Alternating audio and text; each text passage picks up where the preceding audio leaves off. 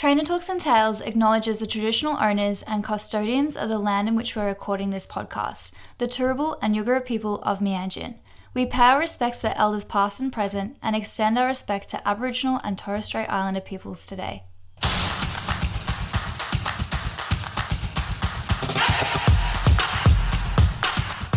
Trainer Talks and Tales love having an array of guests with a variety of opinions.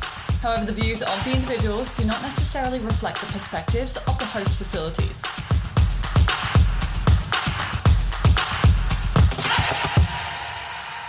Hello, everyone. Happy Thursday, and welcome back to Trainer Talks and Tales. I am Daisy. And I'm Tess.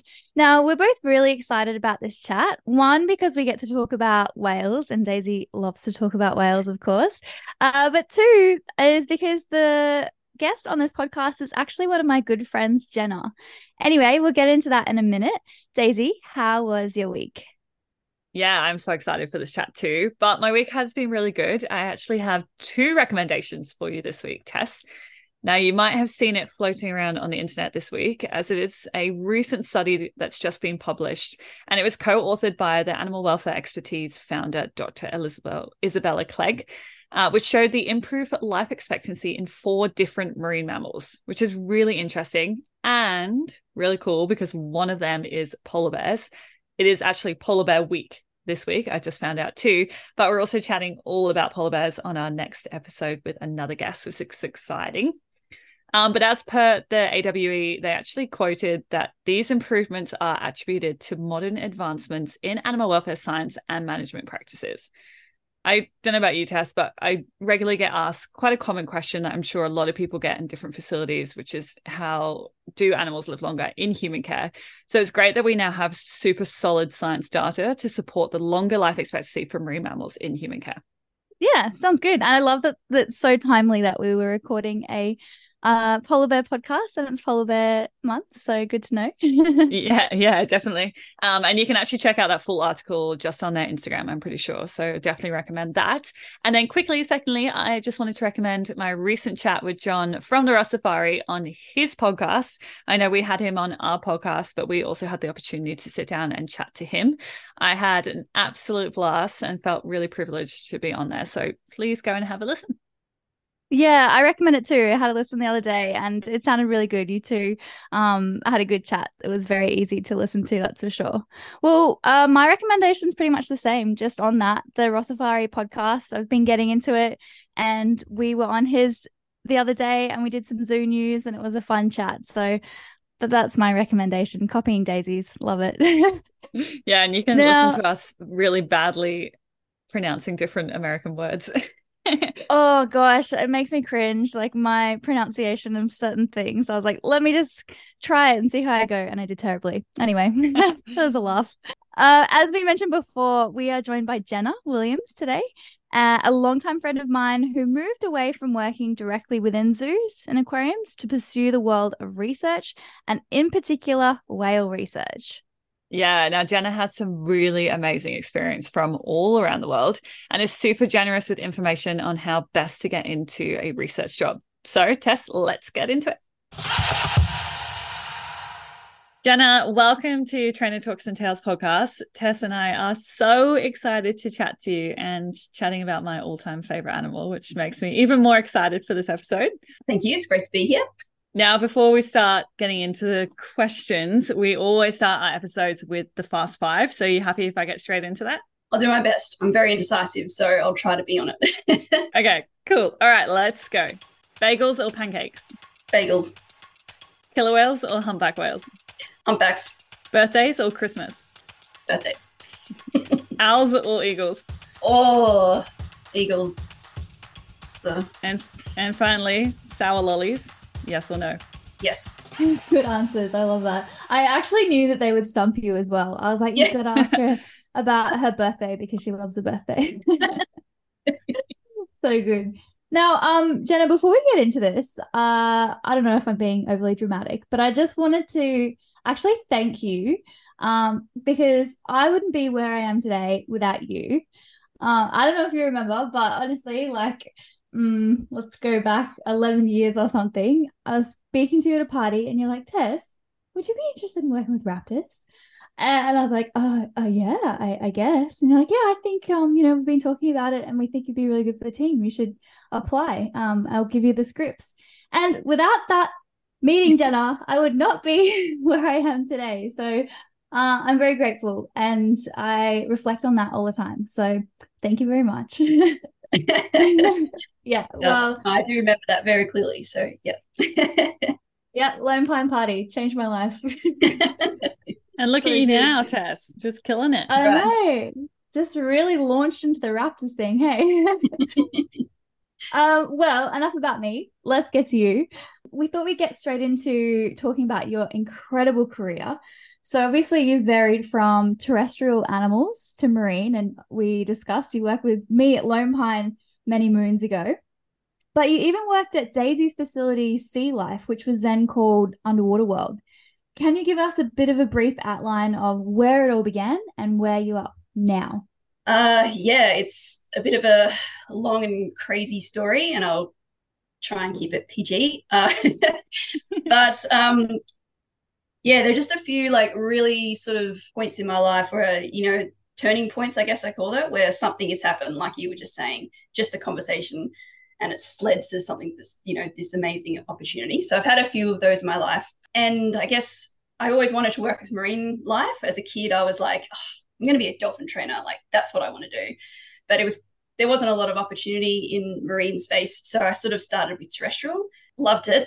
Don't get me wrong. Like oh man, the the grey fuzzies they still get me every time. Koalas for people who didn't get that. Yeah, and then I guess um, I actually applied for a job at Underwater World and was unsuccessful.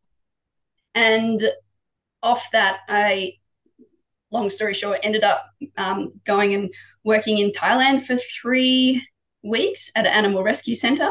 Yeah, so from there, then I I met this researcher who was working on whales and dolphins in Scotland, and just again another you know rare coincidence, and ended up sharing a cab with this researcher, and um, just from a few you know half an hour conversation, thought wow this is something really cool, and then went back to Australia and um, ended up volunteering at Underwater World and getting in um, that way and getting a job there. And, you know, it was like my dream job. And I was there for two years and had the most incredible time working with the seals and otters when they had them, um, you know, a few years ago.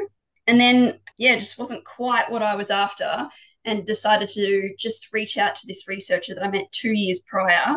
And he happened to remember me and then offered me a job in Scotland, and I was like, kind of call it my quarter life crisis because I like left everything behind and moved off to you know the other side of the world, um, and yeah, from from there I ended up seeing we used to have a poster in my office of the Minke Whale project, which was at James Cook University, and I thought when I go back to Australia, I'm going to check that out. Yeah, then my meeting with the leader of that particular project was again just another random coincidence um, and yeah, basically been working with that research project ever since. And now I'm doing a PhD, and it's just like, yeah, it's just been a crazy whirlwind of, I guess, being at the right place at the right time, but also um, seizing opportunities when they present themselves to you. That's just yeah. so interesting to hear all about that, and especially just how organically everything happened for you. Like it seems like you really had a passion and a desire from the start, but you were pretty flexible with how that pathway was created. And now obviously it's taken you on a possibly a slightly different direction than what you had planned but still working with marine life and you know making such an impact which is so cool to hear. Yeah, yeah. and what i got from that is that you just said yes to so many things. Like obviously we have a bit of an outline of your career before we start the podcast just so that we have a few ideas. And there's just so much and i'm you're obviously just being like, yep, that sounds cool. I'll give that a go. Yep, I'll do this. And that's that's awesome. That's how you um have these amazing opportunities by saying yes to these things. Yeah, definitely. Being flexible, I guess, helps. Um, but I guess also having like I guess a bit of advice I could give to anyone is don't be afraid to to go after something. Like all of those situations where I, my turning points, I could definitely have not have followed through or you know gone you know and thought oh they're not going to remember me i'm not going to bother reaching out or oh this i'm too you know nervous to talk to this person it's like oh well what are you going to lose so just do it My dad always told me it's who you know, not what you know. And that seems very much relevant for your pathway. Yeah. Now, obviously, you've said that, you know, research was kind of something that you stumbled on. Was it anything like, was research anything that you'd thought about prior to getting into the industry or completely, you know, just naturally came across it? No, there is no way in a i never thought in a million years if, if, you know even when i was when i first started lone pine you know if you said to me that i was going to be doing a phd i would laugh in your face even even you know probably gosh about six months before i started it i was like oh that's crazy i'd never do that but um yeah it's um just it, it kind of when i started working in scotland that's where i really sort of got a bit of a passion for it but uh, it's been a long journey to get to where I am now. Yeah. So you've said that you've created that uh, taste for it perhaps in Scotland um, and you volunteered at CRRU. Can you tell us what CRRU actually is? Yeah, it's a bit of a mouthful. so it stands for the Cetacean Research and Rescue Unit. And um, uh, the, the guy who started it, he never really intended it for it to be a public sort of name. I think he would have chosen something different. Um, so basically, um, the organisation uh, it's a charity in um, northern northern Scotland, and their primary focus is working with um, bottlenose dolphins, northern minke whales, and harbour porpoise porpoises porpoise porpoises. So yeah, a lot of people are a bit surprised when you say, "Oh, there's like heaps of whales and dolphins in Scotland." They're like, "What?" But um, it's actually quite a really important area um, there's a lot of salmon rivers that feed into the, the survey area, which is called the, the Moray Firth. A lot of salmon areas, uh, salmon rivers um, flow in there. So, like the bottlenose dolphins just love it. It's also really important sandbags for sea, uh, for sand eels, which is what the minke whales feed on. Um, so yeah, basically the the charity does a lot of work with um, the bottlenose dolphin population up there because it's the most northernly northern population of bottlenose dolphins, and these guys are huge. Like, you know, I'm used to the dolphins that we get here in Australia, and when I first saw one jumping out of the water, I'm like, it's not a flipping dolphin. Like, they're gigantic. That's a whale. yeah, it, it's like they literally the males get up to 650 kilos, and they're because they um, they're adapted to living in such cold environments. You know, they're they're um, pec fins are quite short and they've got really short rostrums. So um, and they're they're really like flubby. So they're um, not your like your graceful dolphins that everybody sort of pictures when about majestic dolphins. The the area they, they've they've been studying the um, population up there for many many years, like a few decades now, and they're actually um, just had the area designated as a marine protected area, which is absolutely awesome. And a lot of that has come off the data that um, this project has been conducting for the past, like, you know, 20 years. So that's pretty cool. So, yeah, I guess just being up there, being on the water, being out there and just seeing these animals in their natural environment was just like, just got me hooked. That's where, kind of where I got hooked on minkies as well. I had a pretty incredible experience in a kayak out um, in the bay of the town that we used to live in, and you know, never really kayaked before, and just jumped in a kayak, no life jacket, and paddled out to the North Sea, which probably wasn't a great idea. But um, yeah, had a had a minke feeding and like did this massive lunge feed about five meters in front of my kayak, and I was just like, oh, that was incredible. And then it swam right underneath me and sort of just surfaced about three meters in front of me and just looked me in the eye, and I just like just I don't know, something clicked and I was like, okay, this is this is what I want to do. Wow, that is incredible. I love hearing people's whale stories because whales are definitely my favorite animal. And I was just thinking that maybe the Loch Ness monster is actually just a really big dolphin. Yeah. I did look. Makes... I didn't find it. Damn it. That would have been pretty impressive. Um, now, obviously, since then, you have moved back to Australia and you got the opportunity to work with the Minke Whale Project, which is phenomenal, and as well as the Great Barrier Reef Marine Park Authority. Can you chat a little bit about what research you were conducting within those two those two businesses? Yeah, um, the Great Barrier Reef Marine Park Authority is the federal organisation that manages the Great Barrier Reef. So a lot of the work wasn't necessarily that I was doing wasn't um, research; it was more just like management of the of the marine park. I did a lot of um, science coordination just to, you know, um, a lot of the decisions made by the authority is based on science and from um, you know local researchers and things like that. So it's really important for people making the management decisions to have that link between science and you know what's actually going on in the marine park.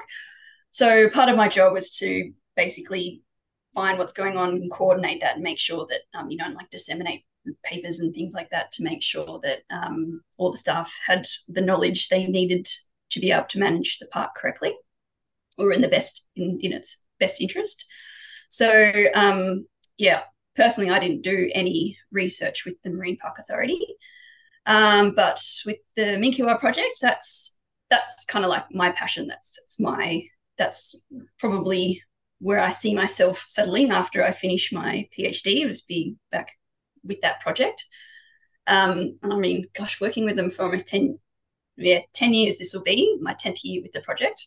Minke Whales, the, the Minke Whale project is a multidisciplinary research. We work on the biology, behaviour, and the um, sustainable management of the swim with whale tourism industry.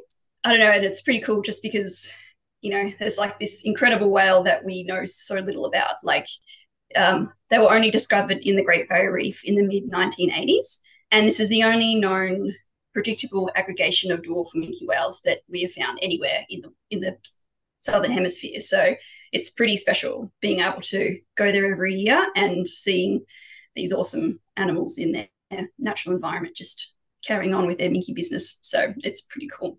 This might um, sound a bit silly, but I actually did not know until, you know, chatting with Tess about having on the podcast that they were in Australia. I feel like the humpbacks take over, you know, everything we think about whales in Australia. So it's so incredible to hear that they are actually right yeah, on the doorstep. Definitely. So humpbacks do my PhD on them, but I kind of call them the prancers of the sea because you know they're like because they're so they're very coastal and they sort of everybody sees them all the time. But um, dwarf minkies, they're um, tend to sort of stick further offshore. Um, they basically follow the continental shelf line when they're migrating. And they're quite, I mean, you know, they're called dwarf minke whales. So we say they're small in term, terms of a whale, but the largest measured one is um, what 7.8 meters. So that's still pretty big, you know. Wow. Uh, so yeah, they they definitely spend a. They're not as um, they're a little bit more cryptic, but every June July they um, aggregate in the Northern Great Barrier Reef, and they're really inquisitive.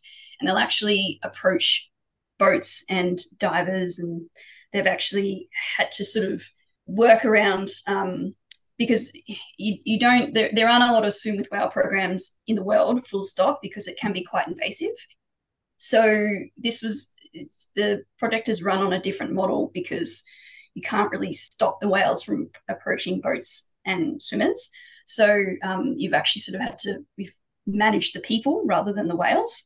Uh, yeah, they we basically head up there every year. There's a tourist, a very um, small amount of permits that are allowed for people to actually go out and swim with dwarf minke whales. Um, and we have a really amazing relationship with the tourism industry, and without them, we would not be able to conduct our research at all. And basically, they give us a spot, they give a, a spot for a researcher on a boat, and we go out and we collect our data. And um, we also act as a bit of a, you know, talk to passengers and educate them and give presentations and tell them, you know, why the research is so important and what we're doing. And yeah, it's just a really great model. It's um, it's not quite, it's not, it's not as invasive as other sort of, you know, interactions with wild animals because it's 100% on the whale's terms. It's like the, the boat will rock up to the dive spot. Um, they'll be usually moored at a at a bomb or something like that. And then if the whales are there, they'll often approach the boats first. And then basically we put people in the water and they are attached to a snorkel line, which is attached to the boat. And they basically just float on top of the water very still. And the whales will come in if they want. If they don't, they won't. So um, yeah, it's just it's really on on the animals' um, own terms, and um, yeah, so we collect photo ID and we get people to actually um, help us with that as well. So people on the line taking photo ID of the whales, and yeah, there's there's, there's lots of really cool stuff that the project is getting into. That's so cool. I'm really I sorry, like... I so much. no, not at all. When you're passionate about minke, I like that you said minke business before. When you're passionate about whales, um, we understand it for sure. Um, uh, that's just incredible. Even the fact that you say that they they can choose to participate, they can choose to come over. Like that's what it's all about, you know, like having them have that choice to either come over and investigate or not. And then if they don't, well, there you go, tough. Like that's just um how it is. So that's that's really cool. I like that concept for sure. Now, um, you said that you've been working with minkies or working with whales for 10 years now. Is this something that you've learnt um alongside all your years of working with whales in your research that you can share with us? Oh, like so much. I don't know. Don't even know where to start. I guess more recently, worked like sort of more to do with my PhD is I'm doing a lot of work on social learning in in um, humpbacks. So, but yeah, I've obviously had to do a lot of background information on um, social learning in cetaceans, and it's just absolutely incredible the the things that they learn and teach each other, and basically. You know, it's it's I, I'd never really heard the concept before about animal culture, to think about that is is pretty amazing. So culture is um, basically can be broadly defined as like uh, socially learnt information or behaviors which are then passed on between conspecifics, also like animals, you know, from species um, from species from animals that are within the same species. Um, and they're specific to uh, a population. So that's what basically is a broad thing of culture. So within that, social learning is like super important. So it's actually like a critical foundation of, of animal culture. So social learning is um, learning that's influenced by or um, observation of interactions with other animals, and it's usually conspecifics. So you know, this just some of the stuff that I've been reading is just absolutely crazy. Yeah, the the different behaviors and things like that that other animals teach each other is just amazing. So with the killer whales, you know, the older, more experienced hunters will often teach younger animals how to do certain um, hunting behaviors. And then you've got like, um, you know, crows that basically use pandanus leaves to, and, you know, manipulate them to create tools to be able to, you know, get sticks, uh, get um, insects out of logs and things like that. And, you know, they have, it's basically the same tool that they, like the same leaf that they're using, but different populations will have population distinct design for these individual tools, and that's all just through social learning. So yeah, it's pretty incredible just to just to learn about that. So yeah, especially within so within the whales and what my PhD is on is social learning in humpback whales, and I'm focusing on how they learn song from each other. So that's that's been a pretty cool thing to to get into. I feel like social structures within cetaceans and their social behaviors is absolutely something that fascinates me.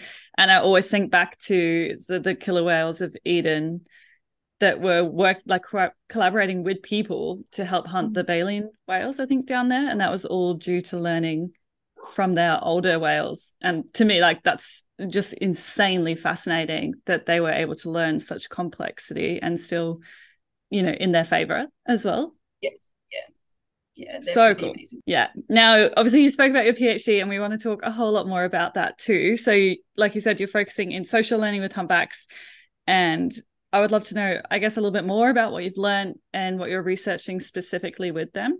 I'm currently with the Cetacean Ecology Group, which is based at the University of Queensland, and um, my project's on social learning in humpback whales. So, specifically looking at the capacity and patterns of song learning humpback whale song it's quite different to social sounds which is probably what most people are familiar with when they think of whales vocalizing so song is very structured and it has a set hierarchy in which sounds are sung in a particular order so while both males and females make social sounds it's only the male humpback whales that sing now the really cool thing is that um, all males within one population sing the same song. So all the whales that are swimming or migrating up the east coast of Australia all sing one song.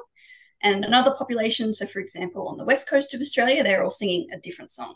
Um, so this is so cool. My mind is like, what?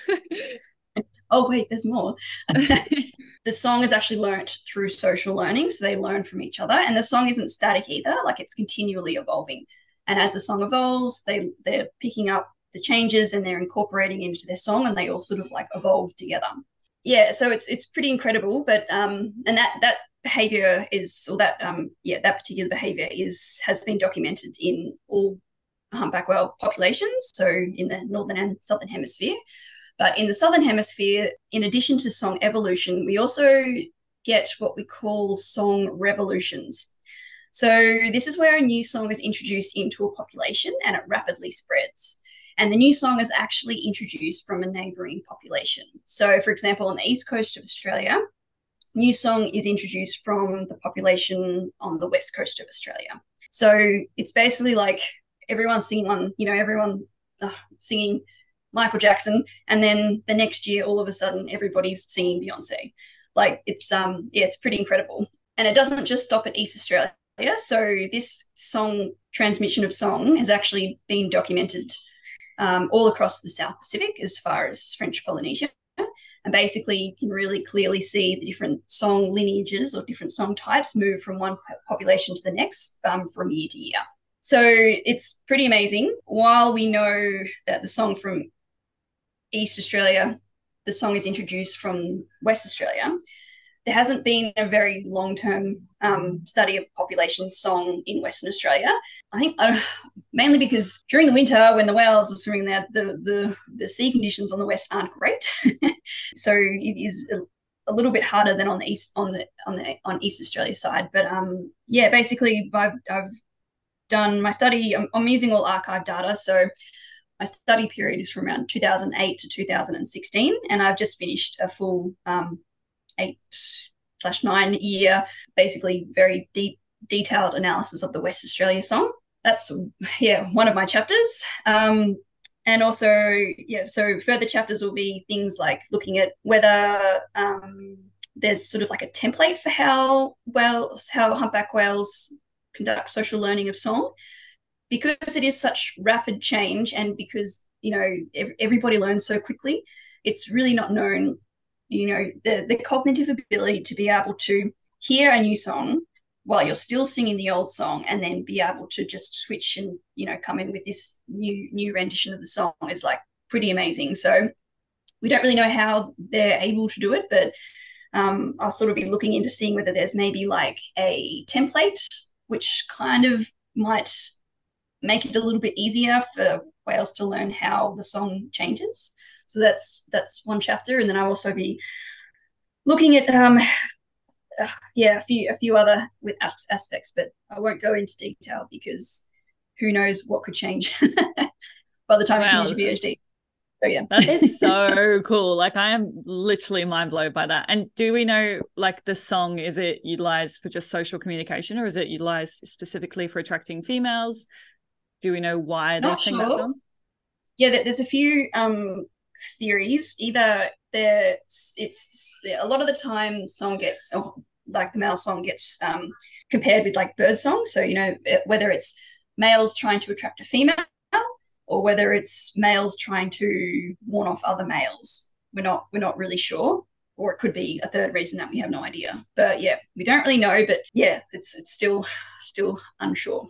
That's so cool. And I'm picturing you, you know, other people at nighttime like listening to their music with their headphones on. There's you at nighttime like listening to whale songs, just like Seriously. listening to it.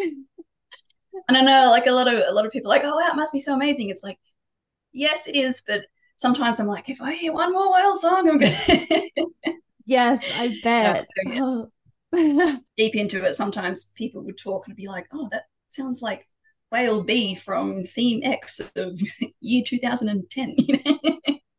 so yeah. And you're like, wow, I need a break from this. oh,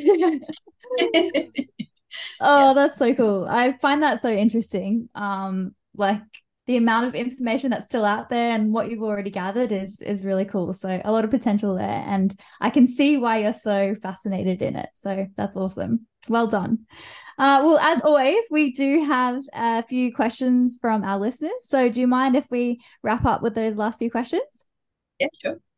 All right. Well, um, first one was, what is your favorite whale species? Well, definitely the Easy. whale. Yeah, it's like humpbacks are cool. Don't get me wrong, but um, I've just had like probably one of the most incredible experiences, wildlife experiences I've ever had was um, on the end of a line and we were drifting, which means the boat isn't moored, it's just sort of floating along. And that um, you're sort of hanging onto the rope for dear life to you know get left behind. but um, yeah, we're having this incredible encounter, and there were like 20 plus dwarf minkies, and they were really interactive, and they were zooming past us and getting really close.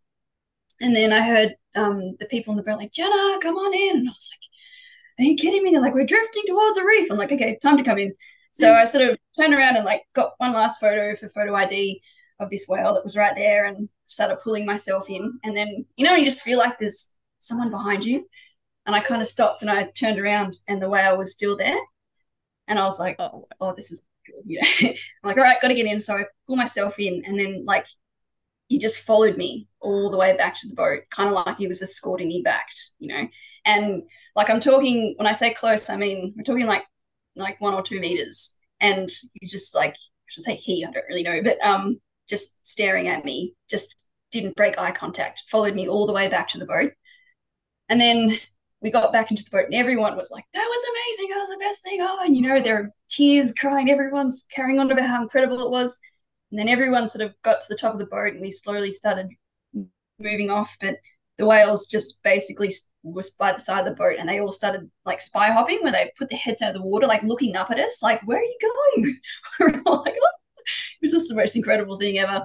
And then even yeah, we the boat left and they followed us for a couple of yeah for about um, five minutes or so, and yeah, it was just absolutely incredible. And I've never had that sort of connection with a wild animal before. Like you know, we say dwarf minke whale, but like I said, you know, these animals still get up to just under eight meters, so it's like yeah, it's just incredible. They're amazing. Wow, I would have been bawling my eyes out if that happened. Yep. um, okay, so question number two is Do you have any advice for people listening that might want to work more with the research and how to get into that? Yeah, I mean, I think getting a degree is really important. I didn't think it would be important until after I did it. And I was like, oh, well, actually, I needed to learn a lot. so, yeah, so when I, when I first started in Scotland, I didn't have any sort of any degree. I didn't have have any real training in how to collect data, scientific method, anything like that. Um, and when I came back to Australia, I actually found it really difficult to get work, even though I had lots of experience. No one really would um, give me a chance because I didn't have the degree. So, like that was just how like my journey into it. Um, but there are always opportunities. Same with zookeeping. There's always opportunities to volunteer. So just sort of get get out there, volunteer where you can, because there's so many different types of research, there's so many different aspects of it as well. So I think before jumping in, it's sort of good to test the water and see what you enjoy, what you don't enjoy. Like, you know, my boss used to always say, much happier field mouse than lab rat. So, you know, some people prefer to be looking down a microscope, but you know, some people prefer to be out in the field. So yeah, I guess just really finding what does it for you. Makes sense. Um, now, our final question was Did you find it difficult leaving the zoo industry? That was, yeah, honestly, a very, very difficult choice for me to make because, especially because I had, I always wanted to, you know, be a marine mammal trainer. And I had, there are so little opportunities in Australia, and I had managed to get my dream job. And I'd worked so hard to get there. And the thought of leaving it, it was it was actually um, it was definitely a very hard decision. And I still remember when I handed my resignation in to the curator at Underwater World, I handed it in and then burst into tears in his office, and he was like, "Uh, are, are you okay? Are you sure?" Know, I was like, "Oh."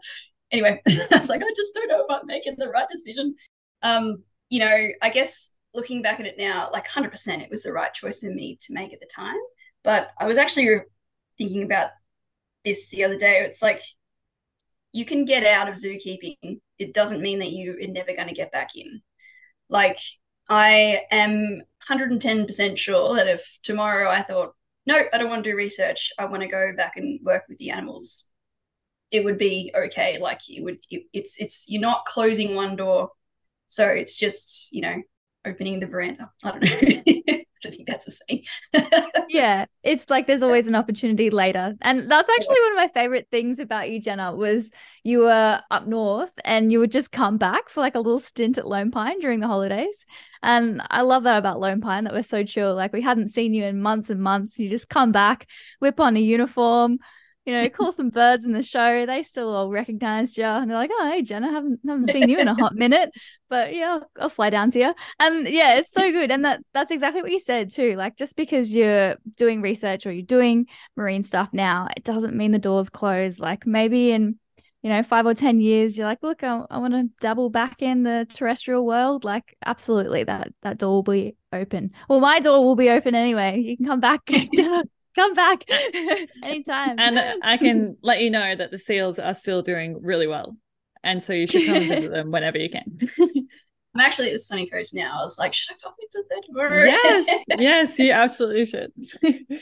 Another bit of advice is don't let someone like a career advisor or someone tell you that don't do marine biology because you won't get a job.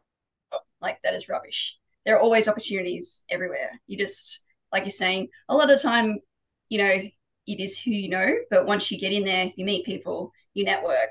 So don't ever let someone be the keeper of your dreams. Just go out and do it. Yeah, I think that's great advice for sure. I know a lot of people who have gone very far with their um, marine biology degree. So great advice, Gena. Well, it's been so wonderful talking to you and great to catch up too. You're always a pleasure to chat with. I love your little giggle. Um, we have absolutely loved this chat and yeah, you're just incredible and a great inspiration to anyone who wants to move out of the zoo industry and get their head in the book. So we love it. Thank you. Thanks so much, Gena. Wow, Daisy, that was such an interesting chat. I think that it's so nice, as we've mentioned before, talking to someone on the show that we actually have a connection with. So to see my friend uh, flourish from, you know, working in the zoo industry to getting into research and loving it is is really exciting and great to see. Yeah, absolutely. And I'm still fascinated by her PhD and the focus on singing humpbacks. That's so amazing. And I'd be really interested to check back in on her maybe in 12 months and see, you know, what they've been able to learn. Um, but if you guys aren't aware, every single week we do chuck our guests contact details in the show notes. So please feel free to reach out to them if you do have any more questions. But that is us for this week. We look forward to seeing you next week for another episode. Thank you very much. See you around. Bye. Bye.